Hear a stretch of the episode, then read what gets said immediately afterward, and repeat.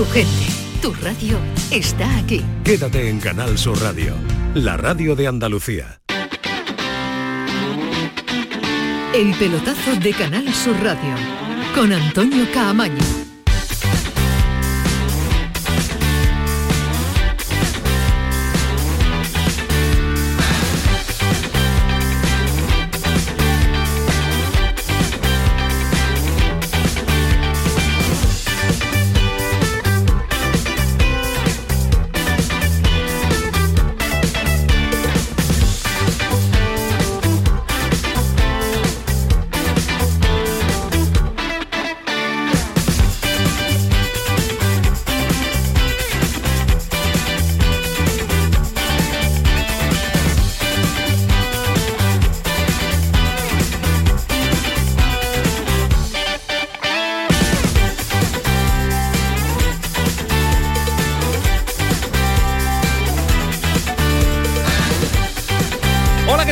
Noche, sintonía de Canal Sur Radio, sintonía del pelotazo 11 y 4, ya lo saben, eh, noche de jueves, noche que vamos hasta las 12 con este programa de deporte. Bueno, ya tenemos a los 16, 16 clasificados, pero ojo, espere, yo creo que no, ¿eh?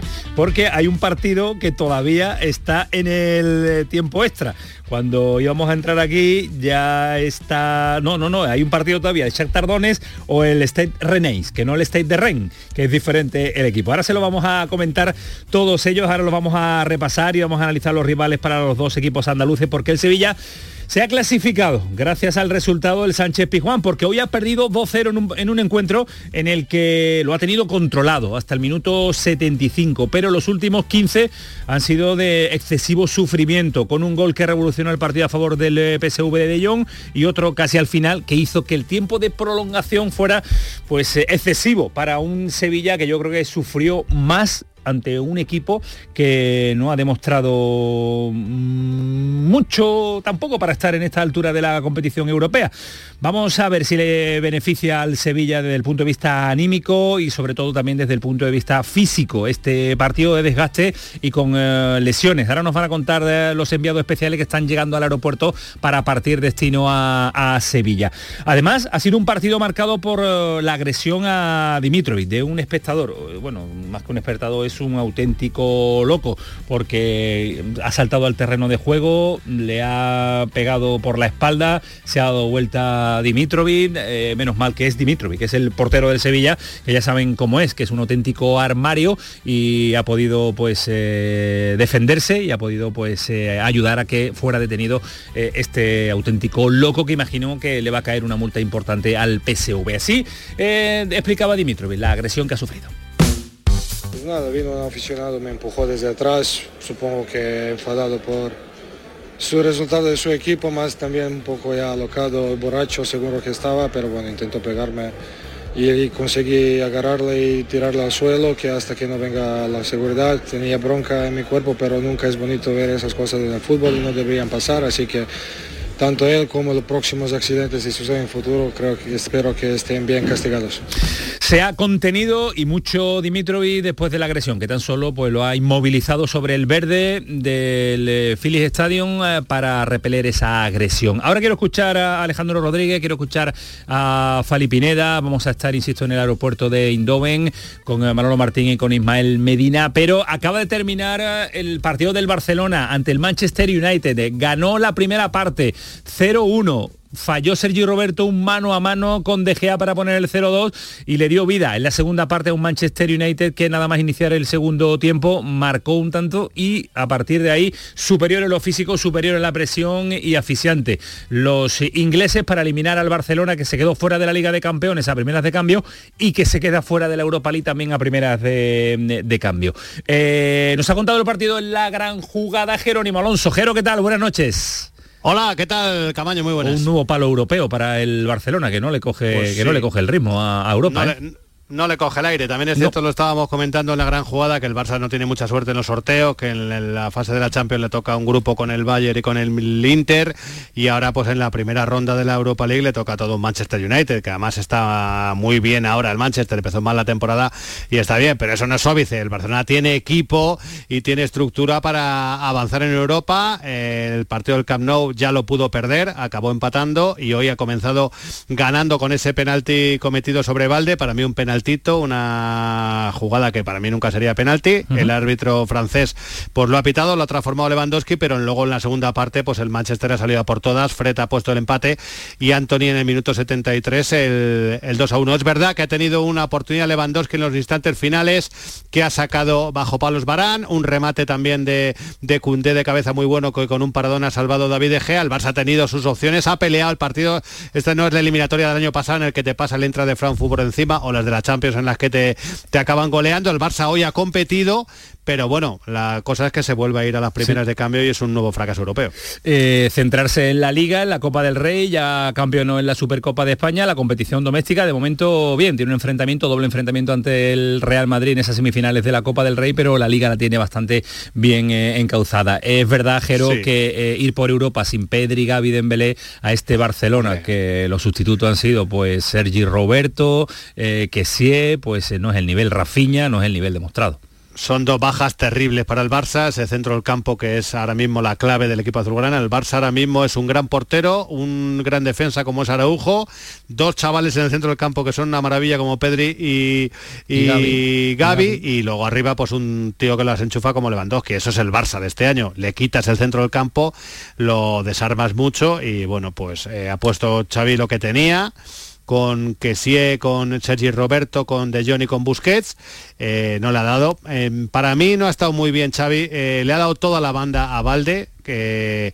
el, el, chaval ha cumplido subiendo arriba, abajo, tiene piernas y tiene pulmones porque es jovencísimo, pero el Manchester es un equipo que te va a exigir mucho en defensa y que, que juega con velocidad y por la banda de balde al Barcelona le han pillado varias veces. Yo creo que esto, un sistema a lo mejor con tres centrales y dos carrileros hubiera sido más lógico para esta situación de emergencia, pero bueno, ya sabemos que Xavi es un poco talibán del sistema, le costó no meter el cuarto centrocampista en la eliminación en Champions y para mí hoy le ha costado el no proteger también en esa banda izquierda la eliminatoria en Europa League, pero bueno. Inexperiencia de Xavi todavía que... Bueno, cada uno... No, eh, yo creo que Xavi sabe de fútbol mucho más que todos nosotros juntos, pero bueno, pues él quiere implementar este sistema, pero si no te da, pues a lo mejor hay veces que yo creo que con ese sistema de tres, de, tres centrales y dos laterales de largo recorrido, más Busquete y, y de John en el centro del campo, y luego te caben tres arriba, pues meter a Ansu o a Ferran Torres, a Rafinha y a Lewandowski. Yo creo que es un sistema con el que el Barça hoy se hubiera defendido mejor de, las jugadas por banda del Manchester United y hubiera incluso tenido más presencia ofensiva. Pero bueno,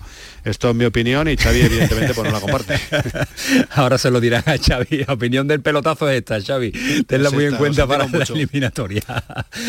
Gracias, Jerónimo Alonso. Te escuchamos el fin de semana. El Barça a centrarse en la competición doméstica. Hasta luego. Eh, Alejandro Rodríguez, ¿qué tal? Muy buenas. Buenas noches, Camaño. ¿Cómo estamos? con ese POSIT 2 POSIT que te has preparado ahí con los bombos, ¿no? Bueno, pues, inteligencia artificial. Tengo aquí la inteligencia artificial para decir cuáles son los posibles rivales del, del Sevilla y del Betis en esos octavos de final ahora de la, vamos con ello, pero te quiero... El sorteo es mañana a las 12 del mediodía. a las 12 del mediodía. En el mítico Nión. En Nión, ahí va a estar eh, representación del Betis, representación Correcto. del Sevilla y de la Real Sociedad. Son los tres equipos españoles que tenemos en el bombo. El Real Madrid que está compitiendo en la Liga de, de Campeones. Eliminado dos de los grandes, el Atlético de Madrid, que ya no está, y el Barcelona, los dos que se centran en la competición eh, doméstica. Si te pregunto en titulares qué te ha parecido el Sevilla, ¿tú qué me dices?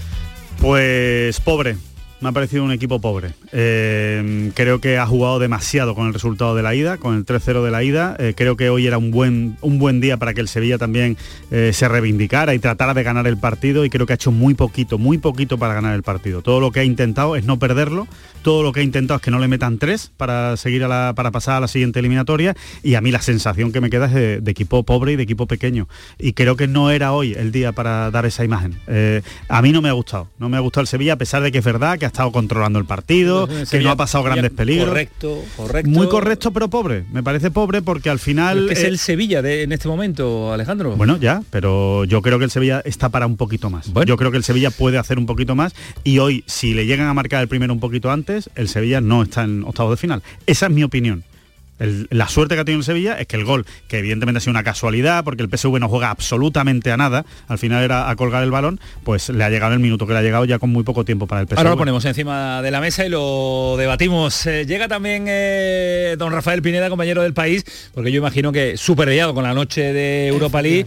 Muy buenas noches. ¿qué tal? Muy buenas. Bien, bien. ¿Qué te ha dejado el Sevilla? ¿Excesivo sufrimiento para lo que se ha pues visto? Estoy un poco con Alejandro, me dejó una, una penosa impresión. Era yo creo que un falso control del partido y en el momento en el que el PSV le ha apretado, es que le ha podido, le ha podido igualar la eliminatoria. Y de nuevo me quedo con una horrible dirección de, partido de San Pauli. Una vez más. Que, que, los cambios que ha hecho en el segundo tiempo de nuevo han desestabilizado completamente al equipo. En fin, una pena, pero bueno, ahí está el Sevilla en octavos. En octavos, está en octavos. Eso es lo mejor. El sorteo, lo mejor es que está Yo no le veo para, para, grandes aventuras europeas. Bueno, pero el sorteo y los bombos pueden ser caprichosos y se le puede dar en cuanto a suerte. Que lo analizaremos, ahora, no sé si lo habéis comentado, que hay... Hay buenas opciones. Hay para buenas opciones, tanto para Sevilla como para Betis. Más para el Sevilla que para, el Sevilla. Eh, bueno, más cosas. Sin solución de continuidad, que diría el clásico, mañana abre el Betis. Qué presión más bonita, ¿eh? Sin solución de continuidad. De la más bonita. ¿eh? más bonita, bonita, sí. Sin paréntesis, Sin paréntesis. Mañana abre el Betis la jornada de liga. Como los aledaños del estadio. Eso de aledaños, ¿verdad? Me recuerda de láteres. hay, mucha, hay muchas expresiones muy bonitas en, el, en la terminología futbolística. Mañana abre el Betis la jornada de liga ante el colista el Elche con ausencia importantes, en ¿eh? Canales, Guido, eh, Ruiz Silva, el portero tampoco va. Eso sí, buenas noticias porque recupera a Borja Rodríguez y Paul para el partido de mañana viernes ante el Elche. Y ojo, porque la noticia ha saltado hoy en forma de bomba informativa que diría el otro, un andaluz, un sevillano como Sergio Ramos que dice adiós a la selección española, pero no lo dice mm, porque quiera irse, sino que le fuerzan a ello porque lo ha llamado Luis de la Fuente, el nuevo seleccionador, y le ha dicho que no cuenta para la siguiente convocatoria, pero ni para la siguiente, la siguiente, la siguiente, la siguiente. Vamos, que no cuenta para nada más. Sergio Ramos, a mí me parece no sé, en un inicio de Luis de la Fuente como entrenador y como seleccionador bastante raro y extraño. Usted da la convocatoria, si quiere no lo lleve y si quiere darle explicaciones se lo... Y si Sergio Ramos se sale esta temporada, este final de temporada, y si es capaz de llegar a la Liga de Campeones y levantar el...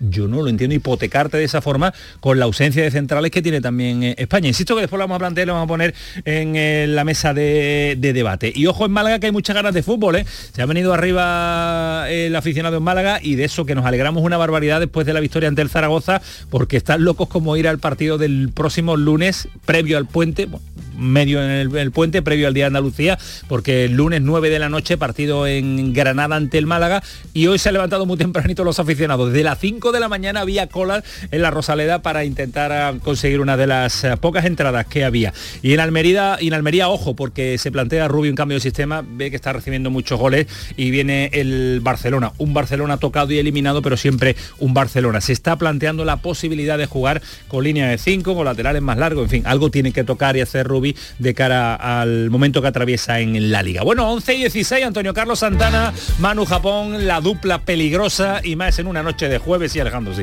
Ah, sí, porque esto puede ser. Nada puede salir bien. Eso suena a una película. Kiko Canterla, Paco Tamayo, vámonos que nos vamos porque este es el pelotazo.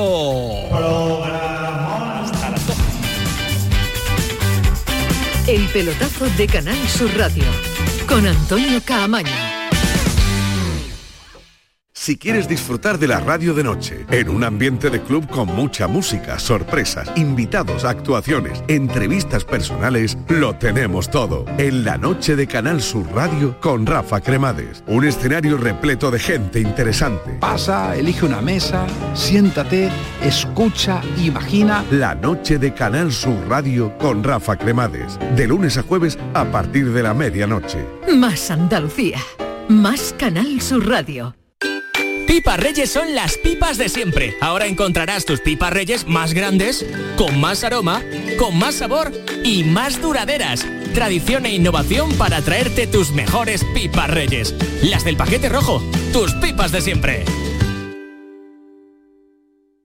El campo andaluz necesitaba un paso adelante. Por ello, hemos sembrado millones de datos, regados con inteligencia artificial para hacer posible... Siembra, la nueva plataforma colectiva por inteligencia artificial de asistencia a la planificación de cultivos para su comercialización. Toda la información para acertar y cultivar la solución más rentable. Junta de Andalucía.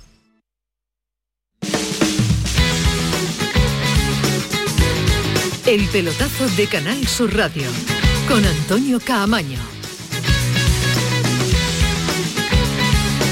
11 y 18, viene la noche europea, viene la noche calentita y viene la noche sobre todo con muchos aficionados Betis y Sevilla que están como locos Alejandro por saber cómo es el bombo de mañana 12 eh, sorteo ya de octavos de final de la Europa League. El Betis no ha competido, la Real tampoco, han convertido Sevilla y Barcelona, que ha eliminado el conjunto azulgrana, pasa adelante el Sevilla. Ahora nos metemos en profundidad en, profundidad en el partido, pero eh, bombos rivales que le pueden tocar al Sevilla. Vale, muy, muy sencillo. Te, cuento primero, los rivales, del, los rivales del Sevilla, pueden ser el Arsenal, que yo creo que es sin ninguna duda el rival más fuerte, Fenerbahce, Ferenbaros, Feyenoord, la triple F, Friburgo, cuádruple, y, el, y el Unión San Guilois, o como se diga, que me permiten los franceses, eh, que es el, equipo belga. Eso es eh, los rivales del Sevilla. Repetimos, eh, Arsenal, Fenerbahce, Ferenbaros, Feyenoord, Friburgo y el Unión San Guilois. Ahora vamos con el Betis. os, pregunto, a evitar, está claro que es el Arsenal. Creo que es obvio. El y, el Feyenoord, y el Feyenoord, pues por aquello de que... Feyenoord es el líder de la liga holandesa, es un equipo muy en forma. Bueno, si podemos poner una escala, podríamos poner el segundo, el, segundo y Friburgo, por ser alemán, pues el tercero. sí, los alemanes siempre te van a competir bien. ¿eh? Un equipo de la zona media te compite siempre bien a, cualquier, a cualquier rival. Pero yo creo que el único rival realmente superior al Sevilla a día de hoy es el Arsenal. Que tú dices, hombre, me toca Arsenal, el Arsenal y Feyenoord. Hombre, yo no diría que el Feyenoord es superior al Sevilla. A ver, superior a este Sevilla. Sí, claro, después ser hasta el equipo belga. Sevilla, hasta el equipo belga. Pero bueno, ya, pero entiendo que, con el Feyenoord tiene que competir el Sevilla, ¿no? No creo que el Feyenoord, aunque esté por delante del PSV, sea muchísimo mejor equipo que el PSV. Está haciendo una mejor temporada, ¿no? Pero no, no, lo veo a años luz del PSV el Feyenoord, ¿no? Y, hemos visto el nivel del PSV, ¿no? Que es un nivel flojito, ¿no? Yo creo que es un equipo ahora mismo flojo.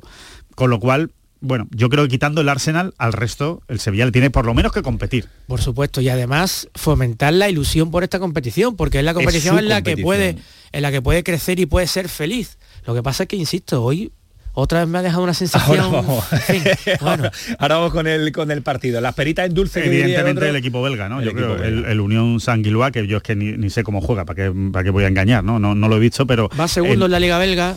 Eh, hombre, si está en Europa entiendo que, mal mal no lo tiene que hacer, pero que, hombre, al final entiendo que debe ser el equipo más flojo, ¿no? Con José Rodríguez, el que juega en el Málaga. El ah, allí. Sí, sí, de la cantera del Madrid.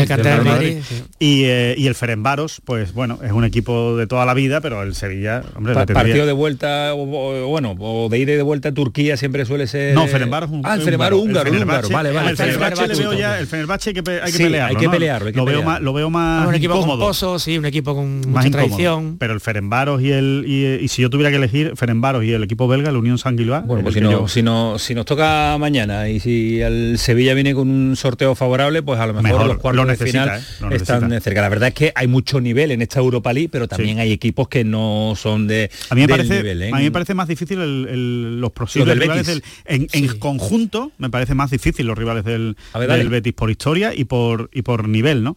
Em, voy que estoy actualizando también el resultado del Rennes porque estamos muy pendientes. Sí, ahora mismo sería el Rennes. Bueno, eh, los rivales son Unión Berlín. Sí Cuidado con el Unión Berlín, que está en gran forma. Juventus, histórico, no está en su mejor momento, pero es un histórico italiano tal cual. Bayer Leverkusen, Roma, Manchester United, Sporting de Portugal y ahora mismo el Rennes. El Rennes o el Sac Tardones. Ahora mismo es el Rennes, que quedan 10 minutos para que acabe la prórroga y, va ganando por 2 a 0 y pasaría a la siguiente a la siguiente fase. verdad, ¿eh? en, conjunto y en la globalidad de, de, la Yo no veo un equipo fácil lo tiene complicado. Es verdad que este Betis sí le puede competir a un, rival a, un rival de nivel, Manchester United le puede competir el Betis, es difícil, a Juventus es difícil, le puede, le puede competir. Roma. El Sporting, a mí el Sporting es un rival que el portugueses en Europa eh, compiten muy bien. Hoy ha metido 0-4, es verdad, al Midtjylland, pero bueno, es un 0-4 siempre en Europa. Y Sporting, Alemania, y Bayer Bayer Leverkusen, Unión Berlín. La verdad que Ah, sí, es ¿eh? complicado, igual te pide para el Betis. que- Yo, como creo mucho en las cábalas, yo creo que va a repetirse la, La eliminatoria. No, con el Leverkusen. Ah,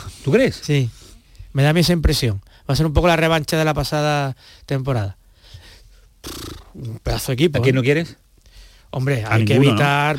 Manchester Yo- Juve. Manchester y Juve son dos equipos que yo creo que inalcanzables para el Betis. ¿Tú crees? Yo creo que sí. Pues yo creo bueno, que yo, creo que Juventus está un poco por debajo Y la- del y Manchester este United. Manchester ¿no? tampoco a día es- de hoy, ¿eh? A día Bueno, de hoy. quizás ¿eh? me he cedido en inalcanzable, pero muy complicado. Muy complicado, muy Mucho complicado. nombre, mucho peso. No sé, y le exigiría muchísimo al Betis ¿eh? eliminar a Eso eso, sí, eso sí, a, exigencia. a- a ese a estos dos transatlánticos del fútbol europeo. Y después Unión Berlín es que está haciendo la temporada de su vida. Eh, y cuando le estás compitiendo la Podría Liga ser el equipo de Isco. Podría haber sido, podría haber sido, efectivamente. Eh, sido- pero, Y el pero, Sporting de Portugal es un pedazo de equipo. un pedazo de muy equipo. buen equipo. Sí, sí. No, no, no. eh, realmente yo creo que el rival más fácil es precisamente el que salga del Rennes Shakhtar. Sí. Que dice, bueno, vale, eh, son buenos equipos los dos, eh, cuidado, eh, son dos buenos equipos. Eh, el Rennes ya eliminó al Betis, ¿no? Eh, Sí, en la época de también, de Setién. Lo que O tengo sea- dudas, eh, compañero, es si la Roma le puede tocar al Betis. Creo que no. Lo Ah, pues que eh, ver. lo tenía aquí, igual, igual estoy yo equivocado, ¿eh? Yo La lo- Roma, lo sí, tenía- sí, sí, yo creo que la Roma Yo- yo es tengo del, por aquí del que sí. grupo del, del Betis. ¿eh? Al podía Sevilla no le puede tocar la no, Roma. ¿eh? sí, sí, pero como jugó en, en la fase de grupos contra el Ah, Betis. No, no, no. sí, sí, sí, sí. Solo, no, aparte, solo, solo de las solo mismas de las federaciones. mismas federaciones. Solo de la federación. pero Vale, de la vale, fase vale. anterior sí pueden caerte, Perfecto, caerte vale. en el sorteo de mañana. Pues entonces, es sorteo puro, salvo del mismo país, que no se pueden enfrentar. En eh, cualquier caso, le pongamos o le quitemos a la Roma, siguen siendo rivales todos de muchísima entidad. O sea, el Betis va a tener un cruce difícil, eh, sea quien sea, y, y atarse, lo- atarse los machos. El, el Sevilla todavía puede tener suerte con el, con el emparejamiento y, hombre, yo creo que... La verdad que es una. Europa League de muchísimo nivel, ¿eh? con muy buenos equipos y muy, y muy atractiva. En cualquier caso, yo siempre planteo una cosa aquí, que es, si usted está jugando la Europa League y ha llegado a octavos de final, su único objetivo tiene que ser ganarla. Porque si no, ¿para qué está? ¿Para muerte, qué estás en la Europa League? totalmente. Y si estás en la Europa League y lo que quieres es ganarla, al final vas a tener que eliminar o al Arsenal, o a la Juventus, o al Manchester United, o al Unión Berlín, o al que te toque. Sí. Con lo cual no puedes tener miedo de que en cuartos o en Sí, octavos te toque a alguien. Y además suele ocurrir que estos grandes transatlánticos, como lo he definido, estos grandes tiburones fracasados, como define Sí. Mourinho a los equipos que, que caen a Liga Europa, al final renquean un poco, ¿no? Quizás el Manchester United me esté sorprendiendo por su capacidad competitiva. También ¿eh? Barcelona. Es más Eh, fácil motivarse, ¿no? Cuando estás jugando Sí, contra un equipo como el Barcelona. Y suelen, por eso, que suelen bajar, si, si os fijáis en las últimas... Pero a mí a un Eh, Barça con muchas ausencias le ha costado eliminarlo también. ¿eh? Es un Manchester que, bueno, defensivamente tiene demasiada fragilidad y que arriba es verdad. Rashford, ¿qué más destaca? eh? Anthony, este buen futbolista. Anthony es bueno, Anthony Rashford. Bruno Rashford, Fernández. Bruno Fernández, tiene, Tiene Casemiro. Casemiro, Que sí, que tiene mucho dinero, que ficha y que paga cantidades brutales. eh, Está haciendo un equipo, ¿eh? Y está United poco a está poco haciendo un equipo, y- pero- y, y está Yo creo que se, serio. que se han quitado el peso que tenían, que se llamaba Cristiano Ronaldo, y a partir de ahí partir este de equipo ahí está equipo, sí. Bueno, pues este es el bombo, la idea, lo que le, le puede traer en suerte a los equipos. Tiro mis eh, tira tus inteligencia artificial. no ha terminado todavía el Star Range. No, lo comentamos en cuanto acabe. 2 a 0, pero, Pero es el Rennes, no es el Stade de Reims, ¿eh? Es Es, el el. Está de Reims. No, el Rennes. No, yo lo tengo en. A ver, eh, la- la- El Rennes, Es el Rennes. Vamos. el Rennes, pero que Está se, de se denomina Stand de René, está en René. Está de Rennes. Ya, pero que el Rennes no es Stade de Reims. Ese es otro Eh, equipo. no, el Reims es otro. Claro, el Stade Reims es otro. Vamos a decirle Rennes y así nos confundimos, ¿no? Cuidado. No sé, yo estoy viendo aquí la página oficial. Pero, pero es el Rennes de toda Pero, la es- vida. pero es Stade también. Pero está Ya, también. ya, Vale, vale, sí, vale, sí, sí, Es pero- la que estamos liando. Bueno, que da igual, que es un Sí, equipo que hay va a un pasar la Reims y hay un eliminatoria. Reims, sí. Hay un Reims, un Reims, O pero todo con Stade de este. Reims es el Stade de Reims de toda la vida. El este es- Stade de Reims es muy raro. Este es Stade Es. Renais. Es el Rennes. la que estamos liando, madre mía. Bueno, vámonos al partido del Sevilla. Un sonido de San Pauli, que no está de acuerdo con el análisis que ha hecho Alejandro y que ha hecho Fali Pineda al principio del eh, programa. Me lo esperaba. Ah, está de acuerdo San Pauli en que su partido de hoy ha sido mejor que el de la ida. Inmaculado, ¿no? El, equipo jugó un gran partido, es más, jugó mejor que en, la primera, en la prim- el primer partido allá en Sevilla, fue dominador de casi todo el partido. Después en un par de jugadas eh, eh, al área, con jugadas muy, muy eh, parecía de rugby, nos convirtieron y bueno, y de nuevo el segundo gol. Lamentablemente el equipo perdió un partido, ganó la clasificación, pero hoy jugó muy bien. Bueno, pues... Eh, nada, ¿no? no, no, a mí, a, mí, la, a mí la sensación que me deja la primera, y, ya dejo a Fali, es eh, escasa exigencia por parte de San Paoli, si su equipo hoy le ha gustado mucho y, cree que incluso ha jugado mejor que en el partido de, ida. A mí me parece, me preocupa la falta de exigencia. Si esto es una estrategia para insuflar confianza al equipo y que crezca a través de este resultado, de esta derrota de 2-0, bueno, pues, pues se lo compro a San Paoli. Ahora, si de verdad está haciendo un análisis objetivo, yo desde luego no lo comparto. Yo tampoco. Yo creo que el Sevilla no ha, estado mejor que en, el, que el, partido de ida, ni mucho menos. Me ha parecido que ha estado serio, ha controlado el partido, pero en el momento, insisto, en el que el PSV le ha apretado, se ha derrumbado como, como un castillo de naipe y hay una acción final de Nianzú, un cruce que, ha salvado prácticamente eh, la prórroga. Eh, en fin, eh, igual es que San Paoli conoce muy bien cómo está la cosa por dentro, pero yo creo que hay algo... Yo también que es un, mensaje también de, darle valor a lo que han hecho, de reforzar psicológicamente a los suyos. Tiene muchas carencias de Sevilla. Pero, hay también un hecho evidente, queridos compañeros, y es que el Sevilla fuera de casa no va. ¿eh? No va. El Nervión sí es verdad que está alcanzando un rendimiento, creo que por momentos bastante bueno, pero fuera es que no sabe jugar hoy ha estado aguantando, aguantando, al final ha perdido el partido, no la eliminatoria, pero el partido lo ha perdido. ¿eh? Y al final hasta un poquito de riesgo ha tenido el pues yo creo que la globalidad es justo mm, pasador, pasador, en los 180, en, los 180 minutos. Porque salvo 25 primeros minutos del PSV aquí y los 15 finales o 20 finales, no ha, ha sumado un tiempo de cuatro tiempos. ¿eh? Yo te diría que los 180 minutos, si esto fuera a puntos como el boxeo, pues sí, te diría que, seguramente el Sevilla ha merecido más que el PSV Eindhoven. Pero a mí la sensación del partido de hoy eh, es mala para mí la sensación es mala. o sea, es la de. Es el año del Sevilla, Alejandro. Es que sensación, de sensación mala a regular, de regular a mala, de mala a regular. Ya, pero, creo, pero creo que haría muy mal el Sevilla en decir, bueno, como estamos así de mal, pues es lógico perder 2-0 con el PSV. Bueno, como estamos mal, pues este fin de semana, a ver si conseguimos empatar con el Rayo. Bueno, a ver si. No, es que el Sevilla tiene que afrontar, creo, los partidos de otra manera. Es que yo creo que, que, el Sevilla, el sevillismo, su entrenador y su entorno ya es consciente del nivel que tiene esta plantilla. Es que no este estoy de acuerdo en eso. Es que en eso es lo que yo no hay un debate interesante. ¿eh? Porque hay un debate el debate te va a llevar a tener una plantilla muy limitada, una plantilla corta y una plantilla que... hoy ha jugado con un defensa puro. Sí, pero hay que tener convicción, Antonio, hay que tener convicción y volcarte en la Liga Europa y mostrar, no sé, otra...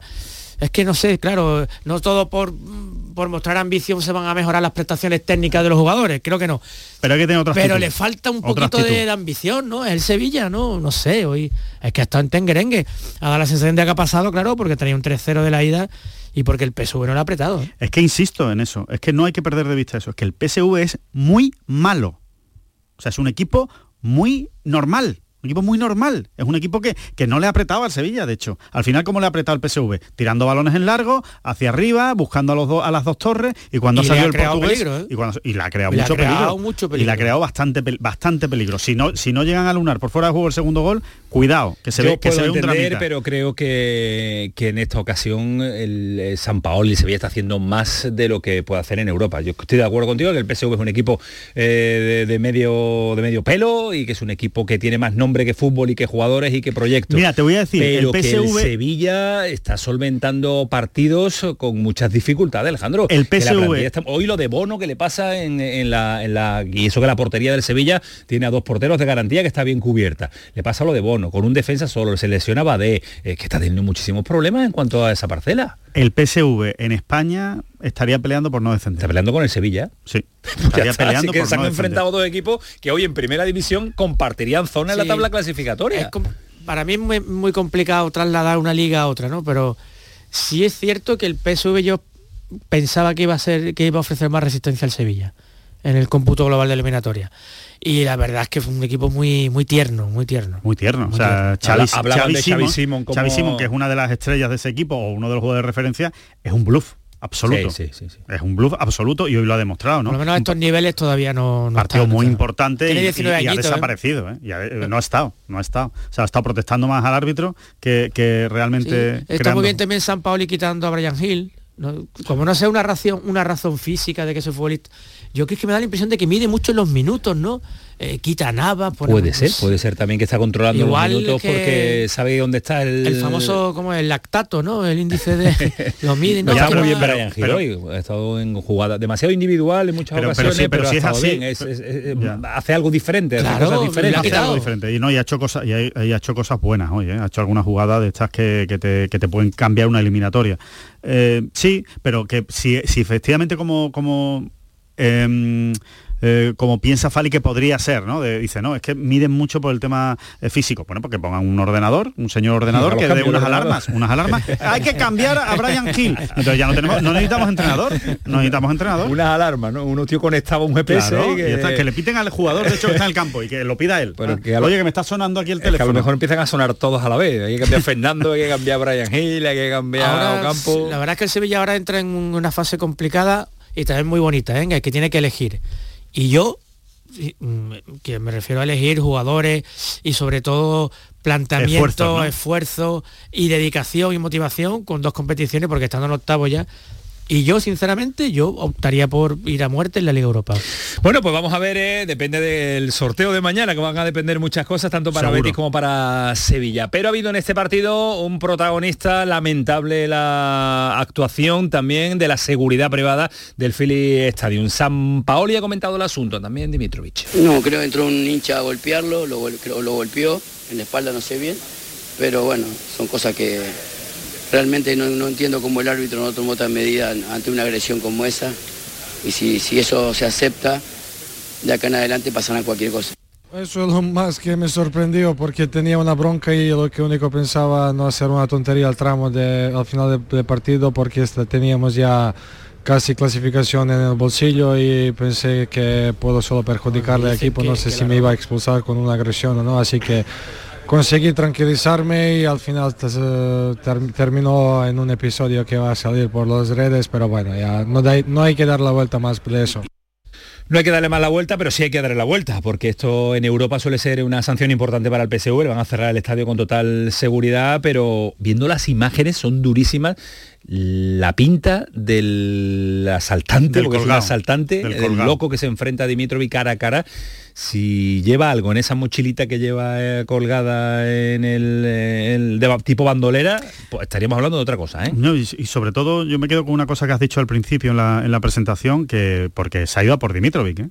pero es que se va por Jesús Navas y no sabemos cómo acaba eso. Es que Dimitrovic es un armario empotrado y, y ha podido reducirlo, que es lo que ha hecho Dimitrovic, eh, reducirlo en el suelo y decir, oye, estate quietecito, pero el arañazo que le ha metido en el cuello se lo ha llevado Dimitrovic, ¿no? Entonces, eh, mm, yo a mí me hubiera gustado por lo menos, yo no sé si el árbitro tenía que haber suspendido el partido, ¿no? Eh, ahí, ahí me entran dudas, ¿no? Creo que es darle demasiado protagonismo a un eh, aficionado si suspendes el, el partido. Pero sí lo que creo es que por lo menos el árbitro tendría que haberle preguntado, haber consultado a Dimitrovic, que es lo que quería hacer. Por lo menos haberle dicho a Dimitrovic, ¿tú cómo estás? ¿Quieres seguir jugando? ¿Quieres seguir manteniendo el partido? ¿Quieres, quieres seguir? ¿Crees que hay que pararlo? Porque evidentemente yo me pongo en el papel de Dimitrovic. Tú no te esperas eso Y sobre todo cómo estaba el partido, ¿eh? No, por eso, el por partido, eso estoy ¿eh? diciendo, yo creo que lo mínimo que el árbitro tenía que haber dicho es, voy a hablar con Dimitrovic, a ver cómo está, si él quiere seguir jugando o no quiere seguir jugando. Así que eh, es, lo, es lo que, por supuesto que hay una sanción para el PSV, entiendo que la va a haber, es que si no hay que sanción para el sería ya- PSV, sería una- yo ya, yo ya me vuelvo loco, ya, ya me vuelvo loco, pero, pero desde luego eso es lo mínimo.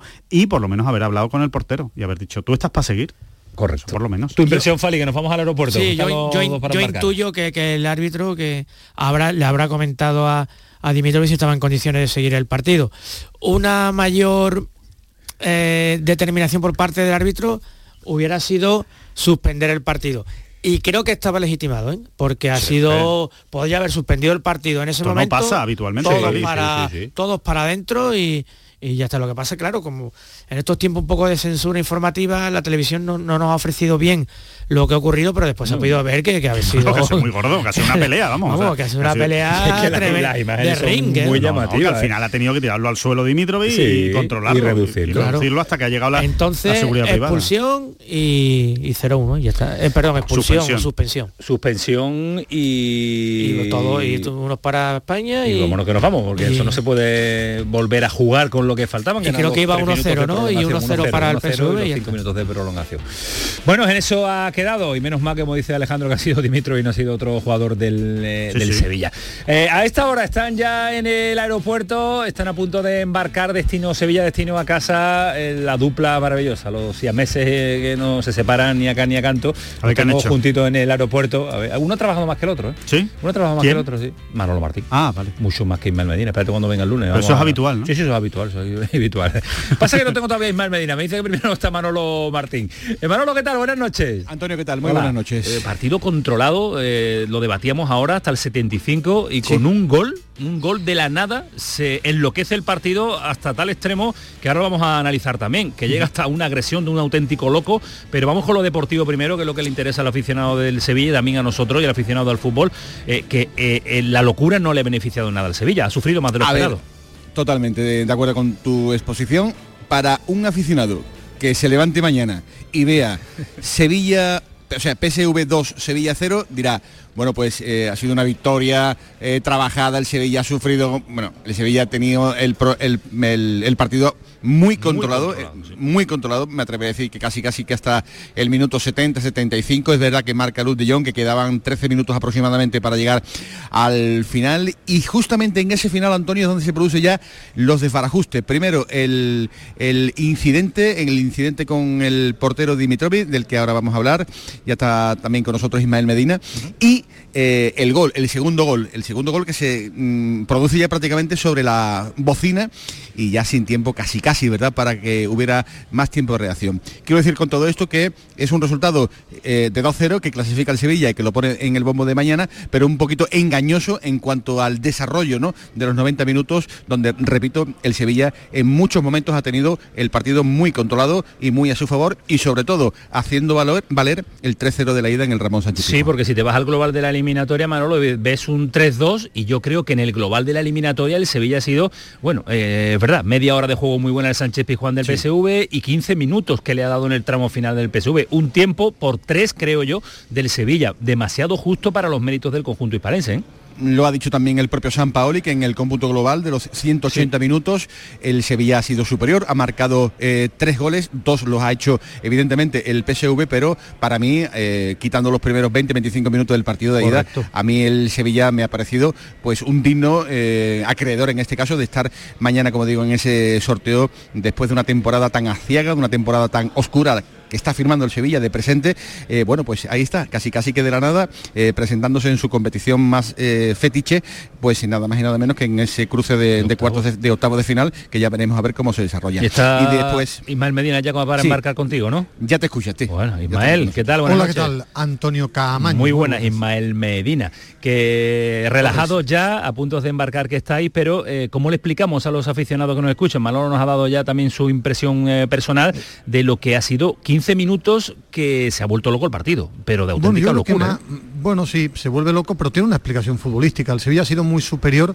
pero la cortedad de la plantilla, el hecho de no tener centrales eh, y tener que poner en esa posición a Fernando y a Teles, cuando ha simplificado el fútbol el PSV, pelota aérea, eh, el Sevilla además físicamente ha llegado muy justo eh, al tramo final, ahí es donde, donde ha aparecido el PSV Eindhoven. Y la explicación es porque el mérito del Sevilla es que ha pasado esta eliminatoria ante el conjunto del PSV Eindhoven prácticamente jugando eh, casi los dos partidos con un solo central. Ese es el mérito del Sevilla. Hoy para mí ha estado bastante bien con Fernando, con Teles, pero en el tramo final se nota por qué. Porque tú empiezas a colgar balones y no tienes a Marcao, no tienes a Badé, no tienes a centrales ahí. Ese ha sido el tramo final de partido, lo que, lo que ha llevado el partido a ese 2-0, eh, pero que yo he visto a un Sevilla superior, que ha crecido en competitividad y que yo me sigo reafirmando. Está sacando eh, lo máximo San Paoli a lo que tiene ahora mismo este Sevilla. Si es capaz de recuperar a Badé y a Marcao, eh, competiría mucho, mucho mejor. A mí me ha parecido hasta cierto punto, y se lo he comentado hasta el propio eh, futbolista, a Fernando. Yo de verdad que Buah, eh, qué maravilla. merece capítulo aparte el, el brasileño que se multiplica, que no es su demarcación eh, favorita para, para jugar, pero que el tío da la cara, que el tío va, que el tío defiende, que, que- que- que trabaja y que le da al Sevilla, que le da al Sevilla una, una barbaridad de cosas positivas y, y repito, eh, me parece que es muy de admirar un futbolista El- ya el equipo- con la edad que tiene, que siempre, siempre da la cara y está está en todas. Aparte de Fernando, sí una cosa que el Sevilla tiene un vestuario que ha dado un paso al frente, eso lo comentaba Alejandro, el grupo ha dado un paso al frente. Hoy, por ejemplo, es verdad que hasta el minuto 70 las ocasiones más claras son del Sevilla, Rakitic al larguero, en Nesiri la saca el portero, eh, pero sí es verdad que el grupo es un grupo comprometido, un grupo muy profesional, y lo de Fernando, que hablamos de un jugador top. Fernando es un futbolista top, que además tiene la humildad de ponerse al servicio del, del, grupo. A mí me ha gustado también Acuña, bastante Acuña. Ha estado bien Rakitic, hasta que le ha durado la fuerza ha estado bastante bien eh, Rakitic. Y bueno, el Sevilla que eh, lo que ha hecho es pasar la eliminatoria e incluso para mí ha estado hoy hasta el minuto 70, ha sido mejor que el Sevilla del partido de ida. Y, y, bueno, y después el tema lamentable que en un partido de competición europea no se puede permitir con tanta seguridad, porque yo he hecho partido y seguimientos detrás de las porterías, detrás de la portería que atacaba el Sevilla, hay una distancia muy amplia y que un, un descerebrado salte y nadie de la seguridad de un campo de élite, de un torneo como la Europa League, pare a este descerebrado, que no estamos hablando, que es que ha tenido que recorrer unos metros, ¿eh? bastantes metros, y dónde estaba la seguridad del estadio, y porque Dimitrovic se ha parado. ¿eh? Y digo esto Sí, sí, porque, sí. porque eh, hay una imagen, él siente eh, que le empujan, que le arañan la cara y que, y que se ha visto una... porque se ha parado el portero, como él ha dicho en las declaraciones, pero, pero ha sido una no, imagen lamentable para el fútbol de élite. No lo, ha- lo ha reconocido Antonio en, en la gran jugada. Hemos tenido la oportunidad de, de escuchar las declaraciones del propio futbolista y, y menos mal que se ha parado, menos mal que se ha parado, que no le ha respondido, digamos, en este caso, ¿no? Pero después a mí también me gustaría incidir un poco en la gestión, la gestión del árbitro. Eh, hay, que, hay que poner eh, muchos interrogantes sobre la decisión de, de Orsato. Es que sufre el futbolista una agresión tremenda y deja que luego se siga jugando al fútbol. Eh, a mí me parece que ahí el, el colegiado tendría que haber actuado de, de un modo absolutamente diferente a lo como lo, lo ha realizado. Para mí tiene que haber un castigo ejemplar No, al, lo va a haber, lo va a al va a haber, pero pero- también pero- tienen que hacer mirar, Antonio, lo de la seguridad, en los estadios, ¿no? de Eh, los estadios. eh, eh, eh, se está pendiente a veces más de, de cosas superficiales que de lo, Pero, de lo Ismael, importante es que por la hay- cantidad hay- de metros hay un- que ha tenido que andar. Hay una imagen de- del, del tipo este enfrentando cara a cara con, con Dimitrovic, con el portero del Sevilla. Es que si este es capaz de pasar cualquier arma, cualquier cosa, es que hay una desgracia en un partido de sí, ¿no? fútbol. o, ¿eh? tú, o tú imagínate que, que- que le pilla un puñetazo y le, le da en la cara y empieza a sangrar no, a Dimitrovic. es que- a Dimitrovic es mejor verlo, verlo de lejos. ¿eh? Dimitrovic está fuerte una barbaridad y no... el mismo, pero, pero, pero, pero Antonio, date cuenta que él está mirando el partido Claro, de frente claro, y se lo eh, por tranquilamente y de momento siente pues eh, eh, la presencia. A mí me ha recordado mucho la, la jugada de Tony Pratt. con- ¿Recordáis en el derby eh, famoso en el que también está el, el portero del Betis eh, haciendo su, su trabajo, su fútbol y de momento siente la, la- la presencia de un energúmeno porque no tiene otro calificativo? El susto debió ser tremendo, de verdad, porque bueno, y digo una cosa, menos mal que, no que lleva una- una- efectivamente un arma blanca Claro, porque, claro, porque claro. si es un, un desalmado, vamos a decir ya 100% completo y le da por salir con una navaja con, o con un, un arma blanca, pues imagínense la desgracia de la que estaríamos hablando, ¿no? Un auténtico loco. Un salvaje y ojo porque yo creo que esto merece un capítulo importante de sanción para eh, el, el PSV porque creo que de verdad han caer, patinado caer, de una manera lamentable. No tendrá culpa, pero la seguridad no ha estado al eh, Sí. co- co- como debería. ¿Se ha manifestado, ¿Se ha manifestado alguien eh, de la directiva, Manolo, del Consejo de No, Administración? de momento no, nadie, imagino que el Sevilla seguro, conociendo al Claro, Sevilla, va a mandar un una- un escrito, una nota eh, pública, nota, claro. una queja absoluta, pero no las personas que han hablado han sido Dimitrovich, Fernando y el propio Jorge Sampaoli, pero en la expedición del Sevilla hay indignación y seguro que el Sevilla va a elevar una queja formal por escrito claro. por la- la- lo que ha sucedido que es muy, muy, muy gordo. Manolo, superada la, la eliminatoria, eh, pasamos parte de lesionados, tocados, cómo viajan de vuelta, porque lo que le interesa también al Sevilla son cómo están los suyos de esta plantilla cortita y, y que se centra en la liga, porque lo de lo de Bono, ¿qué es?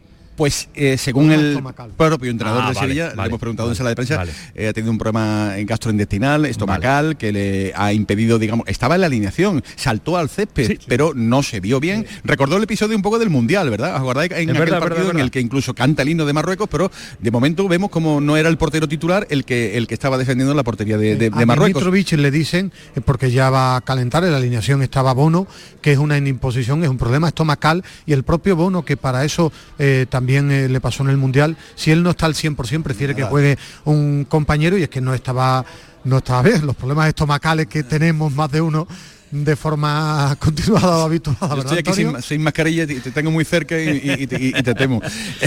no, pero yo creo, yo creo, yo creo que de aquí al de aquí al domingo vale, no vale. habrá no, inconvenientes. A, a, el propio San ha dicho, dice, ya lo veremos, ya lo veremos, pero entiende que para, para el domingo eso es una tarde. Han terminado con molestias eh, en el Siri, en el Siri que, que, son habituales. El propio Rakitic también ha terminado con, con molestias y en el Sevilla esperan eh, la recuperación de Marcao, no sé el tiempo, ¿eh? no sé si te voy a decir 20 Hoy días. Ya en la claro, deportiva. ya está el tema físico lo cogerá, no sé si 20 días, 18, 21, 22, pero que esperan en el Sevilla que no te voy a decir en breve, pero que ya ha empezado a, a, trabajar y a ponerse las botas el propio central marcado del Sevilla. Por lo demás, nada, nada reseñable. Fernando también, que va acumulando minutos, que se va. Yo imagino que habrá reservas también, ¿no, Manolo? Que habrá que tenerlo, como se suele decir, eh, cuidadito, cuidadito a un hombre que es fundamental en el equilibrio de este equipo, que hay que darle los sí, minutos. Totalmente. Justos, ¿no? Y sobre todo teniendo en cuenta que ya se va a recuperar a Nemanja Gudel después de claro. los dos partidos donde se ha perdido por sanción, el de Vallecas y el de y el de hoy se va a recuperar y seguramente por ahí para el partido de Pamplona habrá que refrescar un poco ese, ese problema de defensa que tiene el Sevilla y ya veremos a ver, porque la liga aprieta, el Sevilla no está ni mucho menos salvado, eh, está viendo de momento el, a cierta distancia, mínima distancia, vamos a decir, eh, los puestos de, de, descenso a segunda división, pero el partido del próximo eh, domingo se me antoja como fundamental para intentar, en la medida de lo posible, dar ese salto ante Osasuna, que también va a estar en Sevilla, con un ojo pendiente también en la semifinal de la, de la Copa de, del Rey, que todavía está allí Osasuna, gracias entre otras cosas a eliminar al Sevilla, Sevilla. en aquella eliminatoria. Eh, mañana es el sorteo, hay grandes, eh, equipos, viajado, grandes había, equipos. ¿Quién se marcha había, a Lyon? Ha viajado Jesús Gómez, eh, viaja Jesús Arroyo y el vicepresidente José María eh, del Nido Carrasco también, su padre, José María del Nido Benavente, ha estado, aquí? Ha estado en Eindhoven, ha estado sí. viendo el, el, partido. Bueno, pues, mañana 12 de la mañana el sorteo. La verdad que el, el nivel es extraordinario, está el Arsenal, no nos puede Al tocar Sevilla ningún equipo. Te hablo de cabeza, al Sevilla le puede tocar Arsenal, Fenerbahce, eh, Ferenbarov Friburgo, el, Arsenal, el, el, dicho, el, equipo belga Uf. que tanto le gusta pronunciar a Manolo Martí. Bueno, yo es que no sé ni cómo se llama, pero vamos. Unión, vale. eh, Unión, Unión, SG, ¿no? El SG. Eh, una cosa. acaso pasa nada, Unión SG, Manolo. Eh, pues ya está, pues, pues el, el, Unión SG. El, Arsenal es el, Friburgo, también alemán. Bueno. El Arsenal es el equipo, lógicamente, mucho más poderoso. Arsenal y Friburgo, yo creo que son los. Arsenal por encima sobre de todos. Todo, Después hay buenos equipos. El equipo alemán. Friburgo, este, que es sí, un buen equipo. Sí, sí. bueno, también va a depender de cómo llegue, cómo llegue también el Sevilla a esa eliminatoria que tiene mérito que a pesar de las adversidades esta mañana en el bombo de, de octavos. Bueno, pues eh, en su Eindhoven y en su competición como es la Europa League el Sevilla que ha sufrido en el tramo final pero que es justo merecedor de estar mañana de estar mañana en el sorteo de la siguiente fase ya los octavos de final de la Europa League. Bueno, Manolo, Ismael Medina, que tengáis eh, buen viaje y esta noche dormir en casa, eso es maravilloso para levantarse mañana eh, cada uno en su en su domicilio y tener algo más de descanso. ¿eh? Eso es sí, algo yo importante. No me, yo no me voy a levantar mañana con Manolo Martín. No, no, no, no, ya está bien. Habéis vivido 48 horas de ser siameses, eso no, no, no hay que lo aguante más, ¿eh, Manolo? No, Pequeño... Bueno, Manolo, Manolo no, no ha aguantado ni las 48 horas. Su tope de aguantarme está en 28, 30. 30 ya. El de Camaño está en 12, 13. Sí, sí, sí, y el de, Ale, el de, Alejandro Rodríguez no llega ni a la hora del programa. La intensidad, que tenéis, la intensidad de Ismael Medina la aguanta muy poquita gente. Un abrazo fuerte. Gracias, abrazo pareja. Fuerte. Cuidaros mucho. Hasta luego. Hasta luego. Adiós. Hasta luego. El pelotazo de Canal Sur Radio con Antonio Caamaño. Cuando rascas un rasca Cleopatra, un rasca Link o cualquiera de los rascas de la 11, no solo puedes rascar premios. ¿Ah, no? ¿Y qué más puedes rascar? Pues puedes rascar un buen momento, una anécdota divertida con tus amigos y puede que hasta mucho dinerito. Eso sí que sería una buena anécdota. Venga, dame un rasca. Con los rascas de la 11 tienes un montón de maneras divertidas de rascar momentazos y premios de hasta un millón de euros. Rascas de la 11, rasca el momento. A todos los que jugáis a la 11, bien jugado. Juega responsablemente y solo si eres mayor de edad. CaixaBank y la Asociación de Autores del Carnaval de Cádiz premian a la comparsa gaditana Los Revoleados por cantar la mejor letra dedicada a nuestros mayores. Que trabajaba en el muelle y penita que ya no puede, y Los Revoleados, la comparsa de Javier González Vázquez e Iván Romero Castellón, ganadores de la primera edición de Mayores Llenos de Coplas. Muchas felicidades y que viva el carnaval. CaixaBank, mayores llenos de coplas y de vida. La canción de bienvenido es un clásico. En cuatro latas de los 60, un clasicazo. Vuelve el Salón del Vehículo Clásico Sevilla Classic Gas. Del 3 al 5 de marzo en Fibes te espera la mayor exposición de modelos históricos. Con compraventa entre particulares, recambios, exhibiciones, retrospectivas, clubes y mucho más. Sevilla Classic Gas del 3 al 5 de marzo en Fibes. Síguenos en redes sociales y sevillaclassicgas.com. Toda la información del fin de semana la tienes en el avance de la mañana con Días de Andalucía Noticias Sevilla. Con el repaso a todo lo que necesitas saber y la información local más útil. Días de Andalucía Noticias Sevilla. Sábados y domingos desde las 9 menos cuarto de la mañana. Canal Sur Radio. La radio de Andalucía en Sevilla. La gente que más madruga, que viaja, que estudia, que trabaja, lo cuenta en La Mañana de Andalucía, el club de los primeros de Canal Sur Radio. Tenemos un número de WhatsApp para todos los que estéis despiertos desde bien temprano y queráis participar en el programa. Es el 616-161-161. La Mañana de Andalucía, el club de los primeros de Canal Sur Radio, de lunes a viernes desde las 5 de la mañana, con Charo Padilla. Más Andalucía, más Canal Sur Radio. El pelotazo de Canal Sur Radio, con Antonio Caamaño. Ocho minutos para las 12 de la noche, ya Alejandro Rodríguez, los jueves a- cuando faltan ocho para las 12 no, No, te que cojo, se- si es no que te se nos ha vuelto hoy el programa entre Se los nos dedos. va, ah, dice por lo rápido que se nos Sí, va. que se nos ha vuelto hoy entre los dedos. Pasa, es que- pasa cuando está Fali. Sí, es El verdad. lunes está Fali vuela, los Y- y no está Ismael. Y no está Ismael está fuera, vuela el programa. es verdad, es verdad, es verdad. se nos hace más. Bueno, señores, mañana abre la jornada de liga, de nuevo el Betis, con muchas ausencias, Fali Pineda. Sí. Pero partido, ese partido dio trampa, ¿eh? Colista suele A ver. darse a la relajación uno, viendo Sí, que es cierto, supuestamente es está cierto. ganado. El otro día vi el español, el Elche español y le costó mucho el Está vivo, español ganar. es un equipo Es un vivo, equipo que compite. Vivo en la competición, porque Sí. vivo me parece que la clasificación. No, no, digo en pero yo creo que todos vamos a concluir lo siguiente. Si el Betis quiere hacer algo en esta liga, tiene que ganarle al Elche. Claro. Entonces, Y más viendo lo partido- que viene al día siguiente, que es un Atlético de Madrid, eh, Real Madrid Atlético de Madrid, el que puede pinchar una oportunidad Atlético. fantástica de ponerse a un punto de la zona Champions, entonces hay que ganar, ganar y ganar. No estará Canales, pero yo creo que, que, que el equipo tiene argumentos de sobra, ¿no? Para, para ganarle para ganarle al Elche. Entonces, eh, espero una buena versión del Betis, poquito más equilibrado y que ganen el Elche, sí, sin duda. Mm, Guido, Canales, eh, Ruiz Silva. Ruiz Silva no iba a jugar porque... Tiene unas pequeñas molestias, tiene están cuidando ahí. molestias, la ausencia de, de Guido y Canales sí son importantes. Un pero- edema, ¿no? Ha dicho Un edema, Pellegrini. sí. Un, un edema. Eh, a mí me parece que mm, la baja más importante es la de Guido. eh, de, de todas esas bajas. Es verdad que la de Canales es importante, pero bueno, creo que la de Canales eh, es más fácilmente eh, sustituible, ¿no? Ahora mismo la de la de Guido me imagino que jugará con Guardado y con Sí. William Carballo, eh, porque Paul yo creo que no va a jugar. O sea, Paul va a jugar solo si es que no, no queda más remedio. ¿no? Tiene puesta ya la... por, por la cómo cruz. lo ha dicho además hoy Pellegrini, ¿no? Le han preguntado directamente por Paul y ha dicho, bueno, Paul está en la lista. Eh, lo único que ha dicho, ¿no? No, no le ha dado nada de bola, ni, ni ha dicho eh, puede, puedo ponerlo en cualquier momento, ¿no? Eh, entonces, eh, ahí sí veo al equipo un poquito más, más endeble, ¿no? En, esa pareja guardado eh, William Carballo. Pero bueno, a, partir de ahí, oye, lo que dice Fali, ¿no? El Betis es muy superior, da igual quién juegue, da igual si juega Juanmi, si juega Luis Enrique, si juega Borja Iglesias, a Yoce, es que me da igual, tienes que ganarle a Leche. Si no, diría que meterse en, en Champions es ciencia ficción. Si tú no le ganas a Leche, es ciencia Sí, ficción que pueda aspirar los que tienes que a acabar entre los cuatro primeros, ¿no? Eh, Asunto Cordón, que ha salido de nuevo en la sala de prensa hoy, eh, sin mediar pregunta alguna, Pellegrini ha respondido de que su influencia en la elección iba a ser cero. Sí, me ha hecho gracia, ¿no? Porque hay, el- el- rompetita? sí, el refranero español es maravilloso y, y- y nadie le ha preguntado, nadie le ha dicho si tú has propuesto algún nombre, eh, simplemente le han preguntado que, que ya que se ha hecho oficial la salida de Antonio Cordón, que cómo, que cómo se encontraba él, que era un una persona cercana a Cordón, y él ha dicho, bueno, lo primero que quiero decir es que yo no he propuesto ningún nombre, ¿no?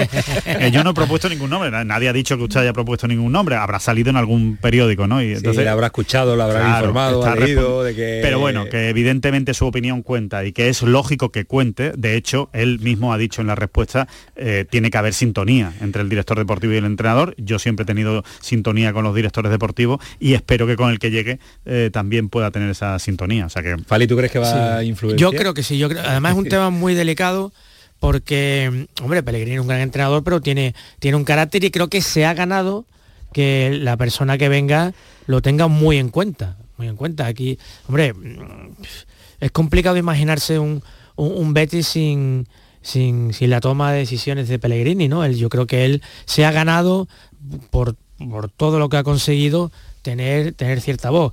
No le va a decir al señor al señor López Catalán, el director deportivo es tal, pero bueno, sí le puede decir, mm, ya que me preguntan, yo creo que este hombre, yo creo que Yo llego, en el que nos yo ha ido, yo lo creo lo que me entiendo, gustaría... Lo entiendo, pero no lo entiendo. Y si el director deportivo viene a un proyecto más largo y Pellegrini no forma parte de ese proyecto tan largo y ya está hipotecado el Betis por una elección de Pellegrini. Yo es que creo que la elección del director deportivo tiene que ir al margen de quien entrene, de quien entrene al equipo. pero es verdad que Pellegrini a día de hoy tiene mucho nombre, mucha fuerza y mucho peso específico en el Betis. Pero claro. le, le doy la vuelta a lo que acabas de decir, Antonio. ¿Y si ocurre al revés, como ha ocurrido en este caso? ¿Que se va el director deportivo antes que el entrenador? Es que se ha ido antes Pero es que Antonio creo Cordón que en el Betis es Pellegrini. más sustituible eh, Antonio Cordón que Pellegrini. Por eso. Por Entonces- eso te digo, entonces- pero hay que contar con él para todo. Hombre, Es que cuando es tú estás- la llave, cuando la tú llave de mismo- todo a Pellegrini. pero cuando tú Sí, mismo sí, estás sí, diciendo sí, que es menos sustituible- Por eso te digo que sí, pero no, que estoy, estoy de acuerdo, pero estoy en desacuerdo también. Pellegrini es miembro de la comisión deportiva, del Betis, ¿eh? Hombre, es que Pellegrini tiene que O decidir sea, cosas. o Pellegrini sea, que- tiene que ser un... que un- no es un entrenador al uso, está con el presidente, con el vicepresidente, supongo que ahora el CEO y el director deportivo decidiendo cuál es la política deportiva del club. O sea, que tiene un sitio, tiene un sillón allí. Claro, es que es lógico. Sí, yo vi un sitio muy importante. Y además es lógico. Y además es lógico. Bueno, señores, que nos vamos y que se va Sergio Ramos. ¿Qué os ha parecido la carta? ¿Qué os ha parecido la forma de proceder de la federación? ¿Cómo, ¿Con qué pie ha llegado Luis de la Fuente? A mí me parece que mal pie, ¿eh? Para empezar. Yo creo que Sergio Ramos se merece un respeto tremendo y, me- y me parece hipotecarte demasiado pronto decir no lo voy a convocar nunca. Nunca. Bueno, no se en una sabe, llamada ¿no? fría, Igual- primera decisión. Sí, yo creo que Sergio se merece se merece todo un mayor respeto y cierta comprensión, ¿no? Bueno, a lo mejor esta no, pero igual igual Sergio Ramos se sale, ¿no? En los próximos Levanta la Liga de o- Campeones. o gana la Champions. Claro. Eh, a ti, Bueno, eh, yo creo que es un marrón que se ha comido de la fuente que no le competía a él, creo que no, no le tocaba a él, no es él el que ha, el que ha echado de la selección a, a Sergio Ramos, ha sido Luis Enrique, y él se encuentra un problema heredado que ha tomado la decisión de no volver Pero a no meterlo en que el... sea- yo no creo que sea un problema de Luis Enrique. Luis Enrique no está y si Luis de la Fuente quiere contar con él, yo creo que Para mí es un problema, para mí es un problema heredado eh, de Luis. Enrique. Sí, sí. que yo- Luis de la Fuente llega con las manos eh, vírgenes, limpias, Yo- puede decidir lo que quiera. Yo creo que una de las grandes cosas que hizo Luis Aragonés fue decirle a Raúl, usted no viene más a la selección. Y Raúl dio rendimiento después de no ir a la selección, pero la selección ya era otra cosa. Y a mí no me parece mal que haya que pase ya esa época, que pase ya la época de Sergio Ramos y de los campeones del mundo. yo- es una queda- nueva sí, selección. Ya no nos queda ninguno, ¿no? Yo, yo puedo estar No, ahora mismo no. Busqué, busqué, dice Hombre, se- también, retiró busqué, también. dice adiós también. ¿no? Busqué Hombre, dijo que adiós. vuelvan a llamar a Jesús Navas. Que Alba- vuelvan a llamar ahí. Alba, Alba, Alba, Alba no fue campeón del fue mundo. No, del mundo. Alba no fue. No, Jesús Fue Navas. Yo creo que, que, Jesús Navas. que esté en, en activo y llamable. Jesús Navas, si es que ahora mismo es llamable Jesús Navas. Madre Bueno, pues ¿cómo pasa el llegamos eh, al final de este programa que como suele ser habitual se nos ha pasado rapidísimo y algunos días que necesitaríamos mucho más tiempo Sí. para quedarnos totalmente satisfechos. Fali Pinedo, un abrazo muy fuerte, cuídate mucho. Igualmente, Un placer y un muchas abrazo, gracias. hombre, por favor. Alejandro, Buen fin de semana a todos. igualmente, que descansen. Gracias. Noche de jueves. Adiós, Manu. Venga, adiós. Dale.